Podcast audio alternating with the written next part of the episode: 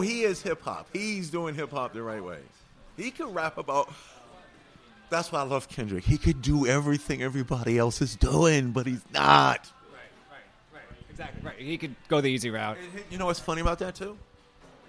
His fans, his young fans told me this. I was in, uh, I went to um, Taste of Austin in Austin, Texas. They do the taste. They do this big festival every summer. The Taste of. It's a big food music celebration. I was there, and his his fans was there. His fans said this to me, Mr. DMC, because I'm you know I'm 50 years old. Mr. DMC, uh uh uh uh. We don't care about the diss verse. He got launched to the forefront in hip hop because he dissed Drake. As opposed to all of our publications and all of our media outlets saying this man is great, listen to this song, here's what he's talking about. Remember, he was the talk for months because he dissed Drake. Something negative and digital. Remember that? His fans didn't care about that. They said, nah, uh, Mr. DMC, go listen to his first early mixtapes.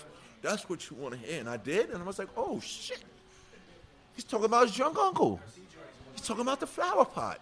He's talking about I saw a plane cross the cut. Like he, but because he dissed, so he didn't diss Drake. He, he did what I did. On on on um, he did what I did. Um, but it was kind of too early, but it was subliminal. On on Jam Master Jay song. Now remember, I was writing my rhymes in my basement. When I wrote most of my early stuff, it was all battle raps of me pretending to battle Mo and them. I was playing. And when I wrote Jam Master Jay, it's funny how powerful words are.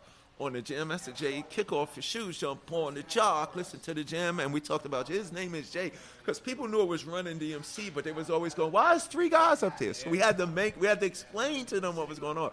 But there's a line in there when I said, We're live as can be, never singing the blues. I got to tell y'all all the good news. The good news is that there is a crew, not five, not four, not three, just two. That was me pretending one day in 79, I'm going to battle the Furious 5, Cold Crush 4, and Treacherous 3 by myself. That's what that rhyme was. I said, not five, not four, not three, just two. Then I said this two MCs who are claiming the fame and all of the things won't be the same. Then I said, I'm, I'm, this is all make believe because it's about time for a brand new group. And what happened? It worked. So I applaud Kendrick Lamar. I mean, he he got such. He has. Remember in the earlier in the beginning of this interview, he just have a truth of our existence that the young guy can relate to. I'm old. I'm 50 years old, but he's talking about stuff that not only I can relate to because I, w- I was young. I can relate to what he's talking about now. My drunk mother and my uh, the, the, the liquor store and the, that's missing in hip hop, and that he's just a good example of when a label should do this. I want a Kendrick, I want a Geto Boy, and I want a Two Live Crew. Then something would change. Then, then Universal and Sony. Then let's see how really good you are. Let's put these cards on the table and see who can utilize and work and promote this the best. Not, oh shit, Rick Ross is selling. Find me a Rick Ross. No, my label's going. Don't find me a Rick Ross. I don't want the 10 million that brought Rick Ross. I want the 100 million that didn't buy him. And Kendrick is just representing something that's real. That's what I'm talking about.